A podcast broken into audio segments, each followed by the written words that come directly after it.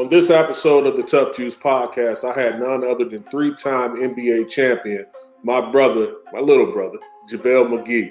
And we talked about so many things.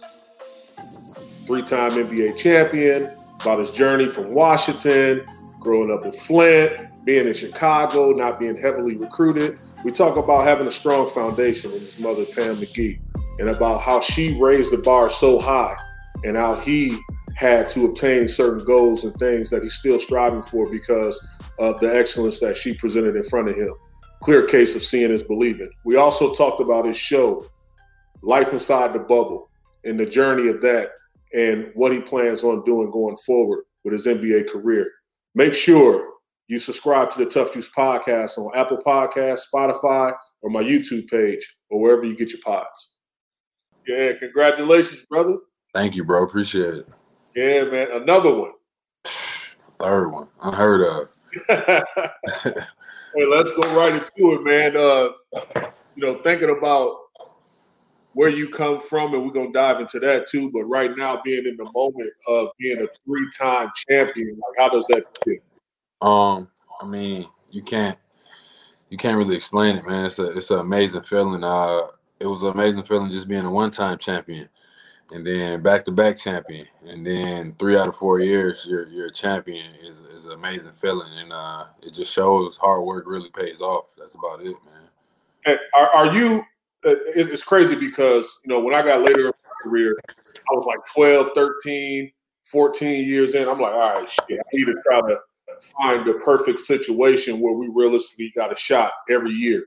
Right. Are you looking at those opportunities, or are you just a product of being just in the a good situation at the right time? Um, I'm definitely I I I, I 50-50 it to where I want the opportunity to win, but I also want the opportunity to play and yeah. and, and and show my what I can do and have that those opportunities on the court. So I, I, I took those into accountability when I went back to back at Golden State, and I was like, I can come back and Golden State again, but it'll be for the minimum and in the same role of coming off the bench. So I had to bet on myself going to the Lakers the next year.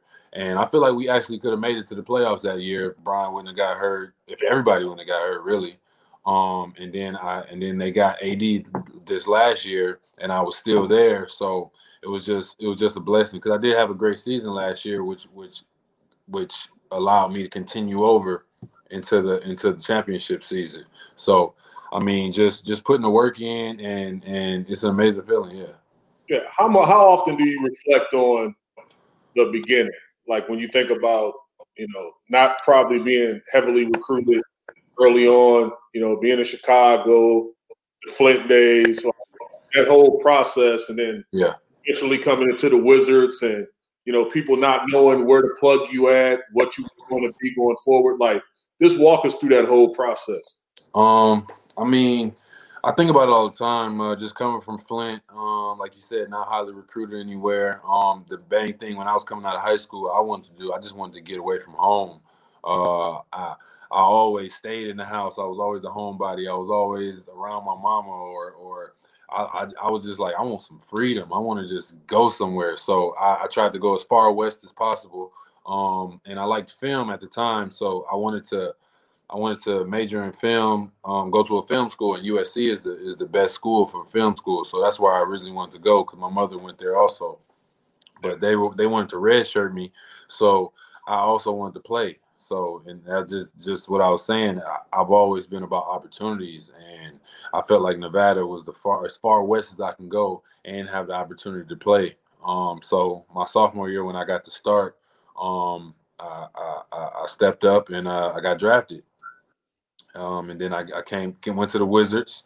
Uh, had some great vets. You, um, Antawn Jamison, uh, Gilbert Arenas, um, fun guys, and, and, but but in the long run, hard workers. Um, you you for example, I, have seen you um, go to dinner late night, 10 p.m. blah blah blah, and then after after dinner, go work out in the gym, go to the Wizards facility and get some shots up. So just being around that that work ethic uh, definitely um, impacted me in a, in a, in a positive way. Um, I, I wasn't winning in in uh, the for the Wizards, uh, so I, I, got traded to, to Denver, And then when I got to Denver, we went to the playoffs uh, multiple times. Uh, we had a 57 win um, uh, year, uh, and I, I, got my first contract there. Um, just just working hard and, and, winning, and that's when I really figured out that you you get longevity in the league when you win. Um, that that was the time in my life where I was like, okay, if if I want to do anything, if I want to last, if I want my career to be anything, I got to win. You got to make the playoffs every year, and, and, everybody eats. Do you, do you think that? And, and I'm glad you brought up Denver bro, like you and Coach, y'all was coming in when we was in DC, and I, I observed you watching, right? I observed you watching, and I was like, yo, he he picking up, he understanding what it takes to be consistent and a professional in this league. But I felt like when you went to Denver, you know, they rewarded you with contract. Right. expectation.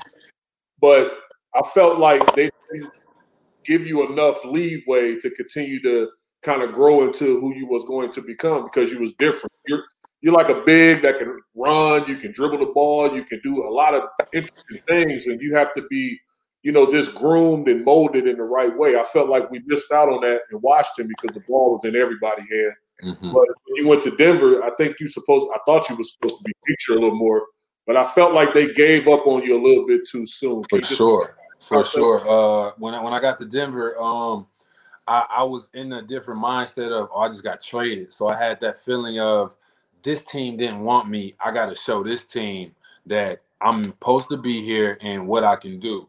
Um, yeah. So I, I, got to Denver, and I think it was maybe the first game that I played that I was like I got off waivers or whatever. I hit like I got like a game winning off the free throw line tip dunk or something. And from that moment, I was like, okay, this is somewhere that that I really can be. But I don't feel like I feel like they had me in that spot of he's athletic, he can run and jump, but that's all we're gonna use him for. Uh, we're not gonna expand this game to get a mid-range jumper, a three. We're just gonna keep him in the dunker. Him and Kenneth Faried, we can just run this and, and, and, do it this way. Don't get me wrong, it worked. Yeah, keep you in that box. It worked to win games, but yeah. I, I, I, I, me personally, I don't feel like I grew as a player, um, especially on the offensive end or or defensive end. I always, I've always been, been been pretty good on, on defense, but on the offensive end, I don't think I grew and uh and then and then I got injured, so that just that just really messed it up to to that point. How, how important is it? And I'm glad you brought this up because injuries and like you said, developing and growing. How important it is, uh, or, or is it for you to have guys on the sideline that kind of been through the grind and understand the, uh, what you need to get better at uh, during the process of growing as a player?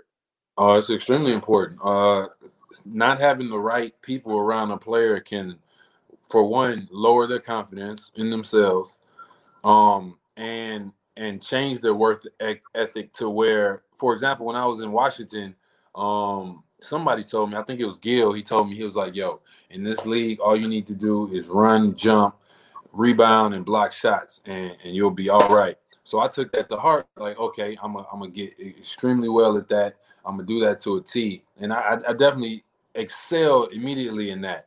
Um, but I don't feel like I ever had that opportunity to expand. Like, okay, what about this mid-range game? What about this and that? It was more, no, no, no, no. We don't need you to do that. We just want you to do this. We just want you to do this. And after a while, you're like, okay, well, they're not letting me shoot the three, so why am I practicing the three? It doesn't make sense.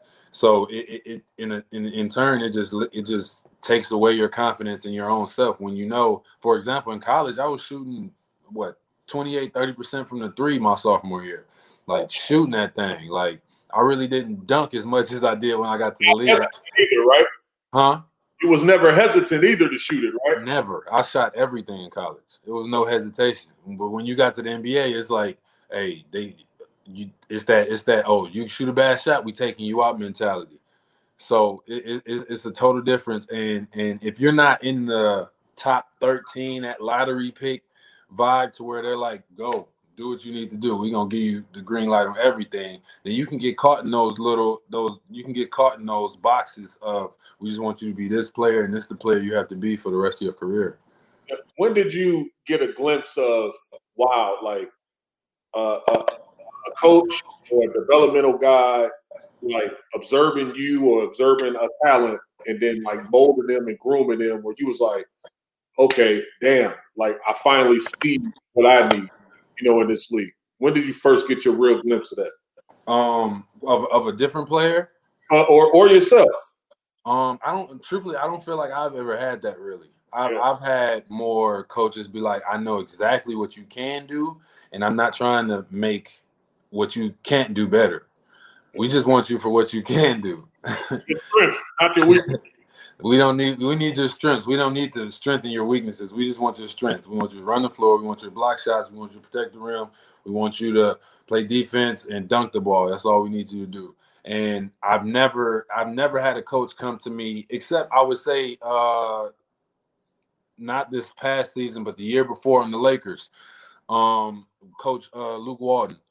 Uh, I had I've, I've, had conversations with him, and and I feel like this is the first coach where I've really sat down and had a conversation with, like, yo, I want to do more, and he was accepting of that. It was a, a, short leash. Don't get me wrong. It wasn't like, oh, go ahead, do everything you want, but he was definitely drawing plays up for me, uh, giving me the ball in the post, uh, running plays for Bron to come off the screen because he knows Bron's Bron's vision is amazing, so he's going to be able to get the ball to where it needs to be.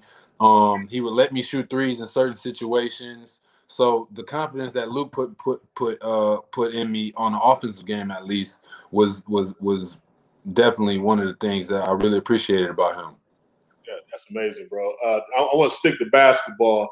Uh, you know, playing with someone, you know, talking about the history of LeBron James and what he's done in the league. Can you just talk about playing with him and then playing alongside the Splash Brothers and Steph Curry, the success that you had there? Yeah, um, of a lot of similarities. Playing playing with the Warriors is a uh, is a, is a system game. Um, to, especially being in my position as center. So with, with the centers, we we know our roles. There's the like I said, there's role there's a role you have to play in every situation. So on the Warriors, as a center, I'm a screener. I'm a rebounder. I block shots. I'm uh I screen and roll hard. Uh, and, and also I'm a off ball screener for Klay and, and and um and Steph. Just knowing where I need to be and knowing where I need to be around the rim when Draymond has the ball because Draymond's an amazing passer and and the communication that the whole team had was was amazing and the way that them boys shot the ball was just you, I've never played with nobody where they shoot the shot and I'm not even I'm low key not even looking for the rebound. I'm like, nah, that's going in. I'm going the other way. But I mean, I'm a hardworking player, and that's really my niche to go to the offensive rebound. So that's why I really I feel like with them, the defense even thought they were gonna make the shot, so they're a little hesitant. So it, it opened up a little bit for me on those missed shots and those offensive rebounds. Um, with playing with LeBron is different just because it's a singular person who knows so much about the game of basketball. Um, his his basketball IQ is, crazy. The way that he'll he'll know, oh, if we run this play, then that player on the backside is gonna make a cut, and then that player will be open over here. It, it was just it's just amazing be, being a part of it and seeing the things that he sees, and and also seeing all the attention that he draws to himself. Um, and still gets his his buckets, gets his assists, gets his rebounds with everybody looking at him. So it's, it's, it's definitely and, and it's also amazing just seeing his off the court work, his off the court work, the, the the, the treatment that he does, the weights that he does, just the, the preparation is is really serious. There's an exciting new podcast out from Gimlet, Resistance, inspired by the summer's protests. These are new stories from the front lines of the movement from Black Lives, told by a generation fighting for change hosted by Saidu Tejan-Thomas Jr. Resistance is out on Spotify. Take a sneak peek and listen here. One, two, three, boom! On May 29th at 10 a.m., I got a text message about a protest from a friend. Grabbed my bag, had my goggles. I knew what to do. I like put on some pants because I was wearing my pajamas. Covered my entire face, combat boots. Took our bikes, got on the train, and we just hit the streets. I was like, let's go, let's go, let's go. When people all around the world first started going outside and protesting this summer, I'm kind of ashamed to say I was on my couch playing video games. I convinced myself that I was staying home because I didn't want to catch coronavirus, but honestly, I was afraid of being let down again. We've been here before. I know I have. I've marched, I've yelled, and yet we keep ending up right back here again. So, how come when protests started this summer, people kept saying over and over again, this time is different? What were they talking about? What were they seeing? So I went out.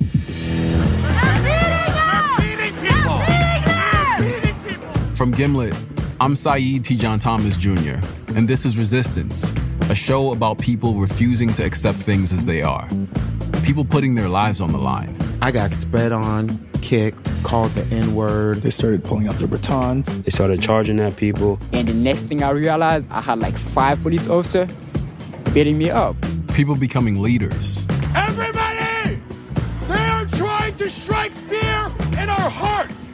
And people becoming targets. These motherfuckers knock on my door at 7 a.m.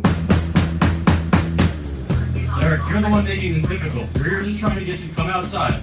My first instinct was to run.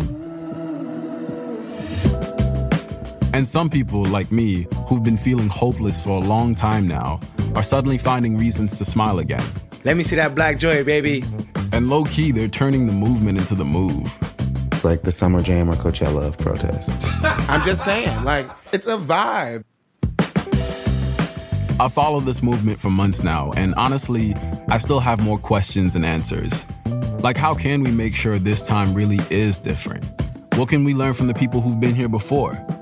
And how do you keep on resisting when everyone else stops showing up? Look at everybody going back to normal, man. What the fuck for? This ain't normal.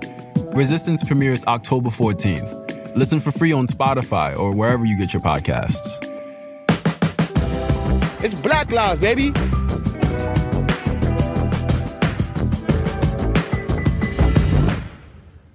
Hey, I saw something that you changed or probably done your whole career, but you start documenting more, like your preparation, like going into the gym. People let Yeah. like let people see like you getting it in and the process of getting prepared for games and the season, Mm-hmm. off season.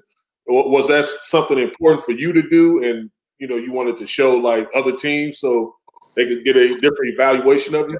Definitely, definitely. Um, unfortunately, I had a bad, or people had a bad view of me, maybe about my work ethic or what I wasn't doing, or I didn't work hard, or I was lazy. Just a lot of uh, names that were stamped on the JaVale McGee brand that weren't true. So, in my in my, I I figured the only way I can combat that is to show them every fucking day I am in the gym working. Oh. And I was recording, I'm recording this on my iPhone too. It's not like I got a production team or nothing. I'm recording every one of my workouts on my iPhone. And at one point, I was editing it by myself too on iMovie on my phone. I would literally just chop it up, put the music behind it, post it on my Instagram, and do it myself. Like it's easy because I'm uh, and every day too. Like I'm lifting, I lift every day, but people in their minds they're like, oh, if you don't show it, it didn't happen. You ain't you ain't really working. So I was like, all right. So at one point, I just filmed every time I lifted, every time I worked out, I filmed it and I would post it on my Instagram. And I knew I knew it wouldn't be a distraction for anyone because I'm playing basketball, I'm working out. So it's not like, hey, why are you doing all this extra? No, I'm showing you exactly why I'm doing this and, and the hard work that it takes to be a champion, I guess. That was so dope, bro. I, I you know, I was watching. I caught myself watching. I said, you know what? That's like growth and development at its finest. I said he gets it. Like he know what it's about, uh, being true to the craft, being a professional, and then like I know that you realize this, but your platform is so massive. You got a ton of followers, and everybody like it's a lot of young fellas out there trying to be the next JaVale McGee. You know, and everybody's not going to be, you know, LeBron James and you know Steph Curry and all that. They're, they're unicorns in this space. But, you know, with hard work and the proper due diligence, you know, you can, you know, provide for your family, be generational wealth. Uh, can, is that something that you think about too when you're going and using this, uh, your platform to show the visuals? Uh, yes, definitely. Uh, just because, I, like you said, it's it's only one LeBron, it's only one Steph, it's only one Klay, and these guys come every blue moon. Um, so you gotta realize that it's 450 players in the NBA. So what about those other 400 players besides the top 50 superstars? Um, I, I, like showing you that you don't have to score all the points or or get all the rebounds as long as you're in here, you're working hard, you're in here uh, helping your team. You're you're in here in, in encouraging your team. You're on the bench, turn turning your team up, making sure everybody's uh, locked in, um, being a vocal leader. Um, it's just a lot of stuff that comes with basketball that you really don't know in high school. In high school, you're just like, play basketball, then we go home. Play basketball, we go home. That's how basketball works. But it's so much more. It's so much more mental. So much more of a mental aspect to playing basketball than you would ever really know unless you play at this level. I, I, I gotta you know rewind and go back to the beginning before you guys went inside of the bubble, and there was a lot of things that was happening around the world. Uh, we saw the death of George Floyd, Ahmaud Arbery, uh, countless others. We saw what happened in Kenosha, you know, close to my hometown with Jacob Blake. And I want to get your thoughts on just your observation, what you was feeling at the time, and going inside of the bubble. One, did you think that you would have a season, a second half of the season? Did you think that the bubble would work? And then two, did you think like everything that you was feeling as a black man, like would these things fall by the wayside? Um, so one, uh when when we had the three month hiatus of of of the COVID where they canceled the season, they weren't updating us with anything. Like no. they did nothing. I think we found out we were going back probably three weeks, maybe two weeks before.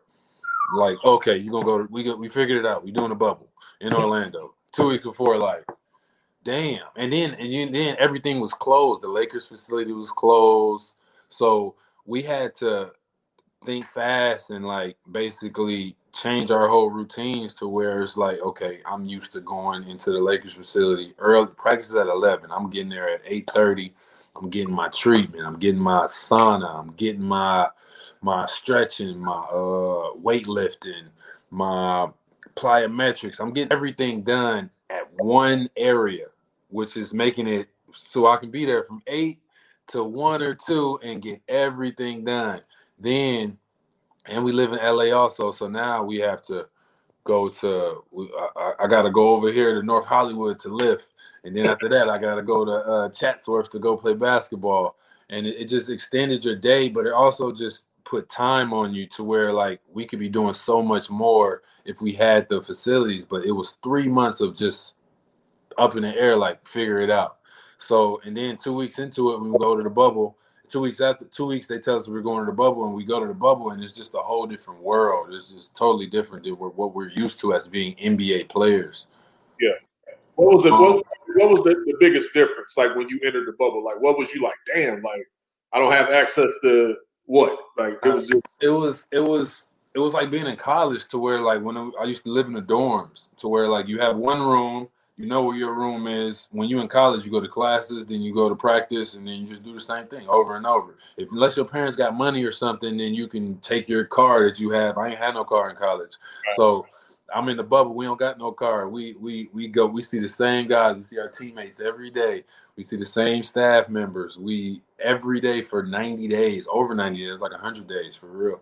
And we we do the same thing over. It was getting monotonous at one point to where you're just in your room and you're just like, man, like I'm on a resort. I'm supposed to. I should be happy, but I'm not. I'm here for three whole months, and, and I appreciate the fact that I get to play the game of basketball, the game that I love but it's just not the same and it's different. Damn. I, as, as far as like the observation of the social issues happening outside the bubble, was that something you were concerned about as an athlete and as a black man? Like, all right, let me just go back to playing basketball, or should I be out in Flint or somewhere in one of my communities where I'm from, you know, protesting and um I always so I, I heard guys say like I don't feel like we should go to the bubble because it takes away from the the view of this and that. But before people started putting their names on the back of the jersey and all the uh the the um vote and uh respect us and everything people were putting on the back of their jerseys before that when people were saying that oh i don't think we should go i was like what do you mean you don't think we should go? If we're not LeBron, Steph, and what you call the people with 20 million followers on our Instagram. So I feel like our biggest voice will be when we're playing games right after a game. If we can, uh, this person got shot. I, I, don't like what the cops are doing. Defund the police. Just in interviews, and we did that for sure. But I'm I'm referencing before we got there. I was thinking this like, why what why do people think that we wouldn't have a bigger voice? And I feel like the NBA did a great job of putting the Black Lives Matter on the court. Uh, all the things that they did and to make sure that we had a voice and it was on TV, uh, primetime television every night that we were playing. I, I, really appreciate the NBA for taking that step um, because I feel like we definitely had a better voice being in the bubble than outside the bubble. Yeah, that's strong, and you know I'm glad you brought that up because when you think about the voting initiative, I think that all the guys using their platform to drive voting in their respective states and cities, counties, uh, when you think about you know symbolic recognition, it went beyond that. Uh, 300 million, 3 million a year endowment uh, from the association. Uh, they created uh, a lot of economic inclusion things across the board, uh, black coalition groups, etc. But what do you want to see personally going forward, or have you seen enough from uh, the NBA? Um, I just wanted to see it continue. Uh, season on season on and not just in Black History Month. Um, I feel like it should be an all year round thing. It shouldn't be the the the month with the least amount of days um in the year. I feel like we should be doing this all around. We uh every year for the in, until everything's right. And I don't think I don't think that's gonna happen anytime soon. So I just feel like the NBA needs to keep fighting, keep doing everything that they're doing, and just keep pushing. Um, we, we, we got Donald Trump out of office, uh, but I feel like the fact that the NBA was pushing everybody go vote, we had a, a, lot of people who had never voted before got to get in there, vote. See, it wasn't a hard process, uh, and really just push it. And I feel like the NBA did a good job, and I feel like they just need to continue doing that. And, and someone else that did a great job, man, got to pivot back to you. You did a remarkable job at documenting you know, your life and your everyday inside the bubble. And, you know, my life inside the bubble was crazy. I think that, you know, from viewership standpoint, every episode that you put out, you get like a half a million views. You know, how was that process? And now that you're not in the bubble, and if the looks of it, it looked like you're not going back in the bubble. Uh, what are you doing with that? Um, I'm just growing my well, the process was amazing. Uh just being able to I've always been the person to you know, I, I think I brought a camera to like I think we went to Germany or Berlin or something the, the first, my rookie year. I brought a camera in and I was filming stuff, but that was before YouTube. We really knew what YouTube was and what what the point of YouTube was. So we didn't really I didn't post it or anything. I was just like filming and documenting things. So I've always been that person. So when I got the opportunity to go to the bubble, um, I, I was packing up my my cameras and everything, and then I asked my I, got, I have a video guy who does all my edits for my YouTube and my Instagram and all of that. And I asked him, I was like, "You think I should bring a camera?" He was like, "Yeah, bring one and just film what you're doing." And I was like, "Yeah, you're right. All right, I'll do it." And I filmed from getting on the plane to the bubble, and I filmed not every day, but I filmed a lot of days just being in the bubble and I, I, posted that first episode. The first episode went crazy, like I think yeah. like 1.8 views or something. And I was like, okay, people really want to see this. So after that, I was like, cool, I'm just keep filming, and I filmed everything. All, all my teammates were excited were were excited about it and, and were cool with being in it, which was dope. Um, and I was just really excited about the fact that people wanted to see the insides, the the behind the scenes of how it is being in the NBA. Yeah, and you know what? Uh, I, I, thought it was amazing. And speaking of behind the scenes, and I, I don't want to say if for you, it's not going to happen again. But let's say if the spike and all this stuff continues, and I know that we have a foreseeable uh, season coming up, but if players presented with the bubble concept again, do you think guys will be all in on going, or do you think it'd be some type of uh, you know drawback? Um, I think there'd definitely be a drawback, but um, in the long run, I feel like guys are more worried about their financial status and, and, and the the the advancement of their family. So um, if that's what we have to do, I feel like to get the I feel like the guys who are good, they got their bread, they've been had multiple contracts, they're good, they're not worried about it. But these young guys, they, they need that money. They need the, the money to uh, to take care of their family. So they're they're willing to do what it takes to to go play basketball. And then in the long run, you also got to think like people were out here working at coal mines and and building buildings, and they still got to go to work during COVID. Um, so we can't go play basketball during COVID. So it's it's just a, a, a give and take, I guess. But definitely, no one wants to. I don't think that's not something someone wants. No, not at all. No one wants to do another bubble because um, we in the long run we want to see our families and we want our freedom to do what we want to do. We don't want to just be locked up in our rooms and covid test every day. In the podcast nice white parents reporter hannah joffe walt you may know her from this american life started looking to, into a school in her neighborhood after her kids became school age in new york city. Hannah examines this public middle school traditionally filled with black and brown students after a number of white families arrived, she investigated the school's history and finally realized what kept getting in the way of making the school better white parents. Nice White Parents is made by Serial Productions, a New York Times company, the same people who made Serial in S Town. Launch CTA is now through 819. It's available everywhere, wherever you get your pods. Ben CTA 820 and beyond, all episodes are available wherever you get your podcasts. I, I, know it's a lot of conversations out there, a lot of trade talks about, you know, players on the roster are supposed to be coming back to the roster in the foreseeable short term future of a lot of players. Just, you know, right now in a perfect world, where would you want to be going forward?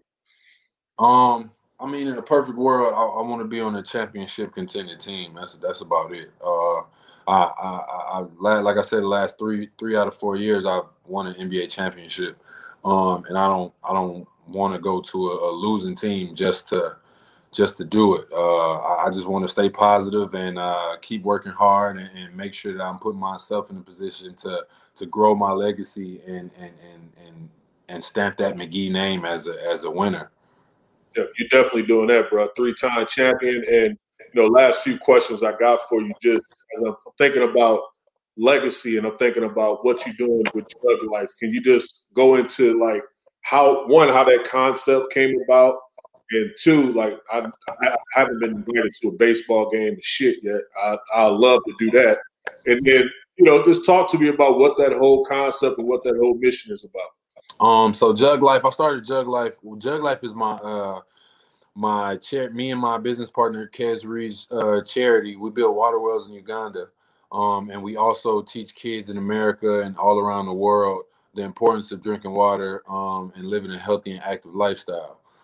Um, so it started. I was in Denver, um, and I was uh, I, I had talked to someone, and it was like you got to drink a lot of water a day to be an elite athlete, and I w- I wasn't really worried about drinking water like that. Like I was drinking water, yeah, maybe two three glasses a day, but then it was just something clicked, and I was like, you know what, I'm gonna I'm gonna take this challenge. I'm gonna drink a, ja- a gallon a day, and then I decided to write on it hashtag Jug Life on the on the bottle. So I started putting it on Twitter, Instagram, and people like tweet me back like I'm on it too. I'm gonna a gallon a day just because you doing it. Blah blah whoa whoa.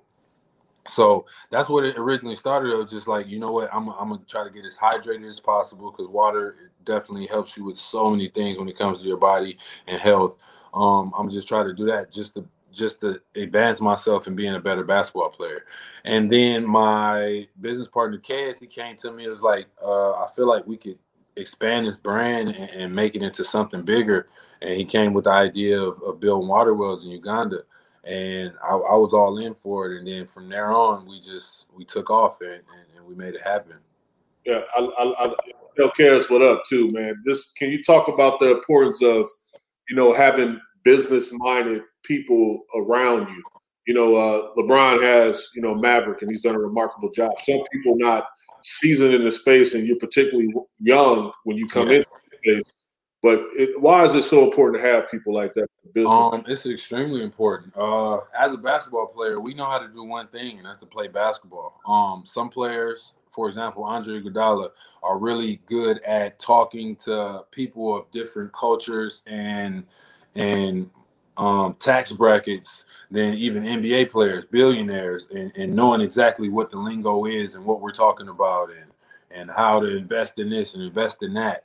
So uh, personally, I feel like every young guy coming into the league needs that one guy that's their day to day guy. They're hanging out with them. They want to go to a party, blah blah. They had that guy, and then they also need another guy who who who's maybe not there yet, but looking to grow themselves into being that business savvy guy who who can talk to investors, who can talk to different businesses on your behalf as a player and know exactly what you're talking about um, and also understand how to move the leverage of your brand. Um, I, I, definitely don't think any a lot of guys don't have that guy. They just have a lot of yes men around them, guys who go pick up their laundry and drive their car. Um, and it, it's real. Uh, and I had to figure this out myself.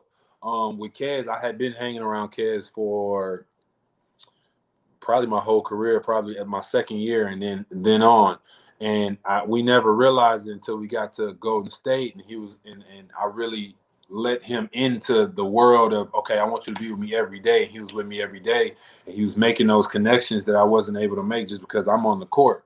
He's uh, on the sideline talking to this investor, to this business guy, and just building my brand without me even with me on the court working working doing my job. So you got to build your team uh, you got to definitely as a as an nba player you got to build your team because you're business. Uh, so you got to have that those people in your corner the same way a business has has employees. Yeah i'll be remiss i didn't bring uh, you know queen pam up you know your mom uh, can you just talk about the importance of having someone in your corner as firm and solid as she's been uh, believing in you, probably even when you kind of lack the confidence in yourself. Mm-hmm. You know, her just laying down that groundwork in order for you to become who you are today. Uh, Pamela McGee, uh, one of the one of the goats, one of the greatest uh, women basketball players ever. She's in the Hall of Fame. Um, my mother uh, went to USC, won championships there. She won championships in college. She won gold she won uh, gold medals um, in the Olympics, and she won a WNBA championship as a coach. So just coming from behind that is is just pedigree to where she's always on my head and always have been. Like you can't say nothing to me until you win a championship. I won my first championship. She's like, okay, you got a championship. Cool, cool, cool. Won my back to back. She's like, dang, all right, uh, you got two NBA championships. Good. So I, I got three now. She's like, all right, you you I gotta pass the torch. You didn't did it. Uh, I can't beat that. Um, so I mean, it, it, but it's it's always good to have that person in your corner, whether it's your mother, father, brother, sister, who who who will cut the bullshit and tell you what it is. Um, they'll tell you when you're not playing well. They'll tell you when you're bullshitting. They tell you when you're not hard, working hard enough. They'll tell you um, everything you need to know um, on a real level to where it's it's not a gain for them or lose for them. They're just telling you what's real, and I feel like everybody needs that in their life. And luckily, my mother was that person for me early on in my career. Yeah, and you know what? I'm, I'm so glad you brought that up. And, pretty much, you led me to my last question, which is legacy. And when you think about your name, when you think about the McGee name, uh, when you're done playing this game of basketball, when you hang them up, you know, ultimately, what would you want your legacy to be? What would you want to be remembered for most? Um, truthfully, I would want to be remembered as a champion. Uh, I feel like that's the highest, um, the highest feat that you can have is just winning an NBA championship, especially playing in the NBA. I feel like that's the point. I don't. If, if, you're just playing just to make money, uh, that's not really fulfilling. Um, the thing about it is you want to win that championship and then everything else will fall into place like dominoes. Uh, it's, it's, it's, it's the McGee legacy was, was passed on from my mother who, who was winning, winning, winning, winning. That's all she was doing in her, her college career and her, her, uh, career and her, and her, uh, high school career. So just passing that on to me and then I'm gonna pass it on to my daughter. I have a daughter now and she's extremely athletic, uh, tall and slender, she's only four years old. And I just look at her like, oh man, you're gonna be a problem. I don't care what sport you play, you're gonna be a problem at it just because you got the lineage of your grandmother being a beast, your father being cold, your auntie is in the WNBA. Like, so it's just the the McGee legacy and the McGee McGee lineage is very important to me, and, and I can't wait for those times to come. I mean, I can't wait, but uh, it's, it's definitely going to be great when those times come. That's strong, bro. Hey, how, how old is your daughter? Four. Just turned four. Okay, let me ask you: Did you uh did you watch the, the, the election and the whole process with Kamala Harris and her being uh you know appointed the VP? Um, I didn't see it. I wasn't watching it uh when when I think I was where was I? It, first of all, it took too long. Why? I, I, thought I thought I always it's thought still going on. Just so you know, it's still going on. Shit. It's, oh, it's still going on. So it's we still count votes. No, this is what I'm saying. Like that that was a crazy length of presidency I've ever seen in my life. Like I thought the president was supposed to be minimum two days later. Like okay, we know who the president is. So I wasn't in front of the TV watching it when it happened. I, I got informed over Twitter. Um, but it's, it's definitely an amazing thing that that now my, my daughter can definitely have the ambition of I can potentially be a vice president of the United States. And technically, I could be the president if anything happens to the president. I would never wish that on anybody. But technically, I can be the first or the second black. Well, my daughter's black and Latina, Latina. So the black Latina president. That's just amazing. That's cool, man. Hey, man, I just want to say I'm proud of you, brother. Three time champion, come a long way. You still got so far to go. Appreciate it our platform, man, on the Tuff Juice podcast. Appreciate Definitely. It. Appreciate it, man. Thanks for having me, bro. Yep. You safe Have a good one. You too. Peace.